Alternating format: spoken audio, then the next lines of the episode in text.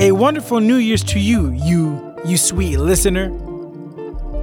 The episode you're about to hear was the one that we were going to air on Christmas, but I guess, you know, it's a good way to kick off the new year. We got sick at the tail end of last year, but whatever, whatever, enjoy.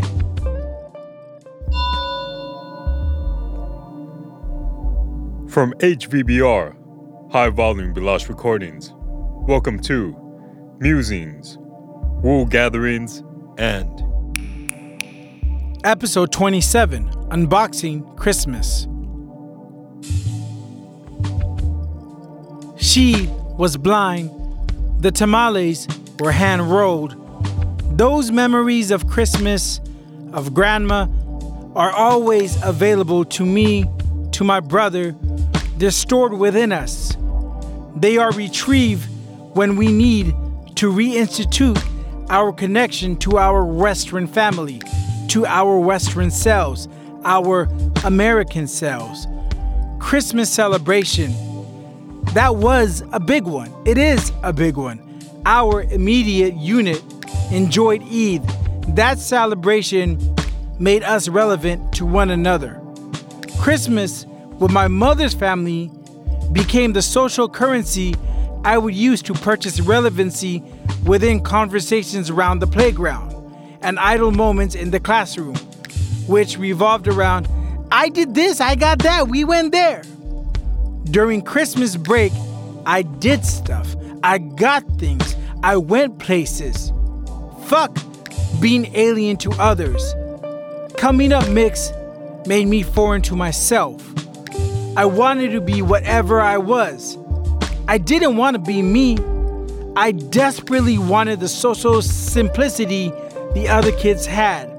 That false clarity I believed the white kids, or at least those with parents of the same race, had. We were children. Nothing would be clear for some time. It couldn't be. That's the point of coming up and going through life. You gain experiences, rack up mistakes, then you begin to spot clarity. Ma, Abu, Bay Bro, and me, the four of us lived in a one bedroom apartment in Koreatown, Los Angeles. We were boxed in. At school, during standardized tests, I had to identify myself within pre selected choices. I had to mark my box. I always felt those choices put a marker on me. Rebelliously, I'd mark other. The only reasonable choice for a contumacious brown boy who was otherwise controlled by oppression of the Asian family structure, obedience and nothing less. My parents' needs became my purpose, never mind my wants. My brother and I shared a bunk bed. Our bunk bed shared a room with our parents' queen size bed. Boxes within boxes, coffins, constraints, closing points, repeated reminders of our limitations. That's what those boxes were. It is what they are. Christmas at Grandma's meant inclusion. It meant rebellion, the opportunity to tear through boxes and understand a different reality.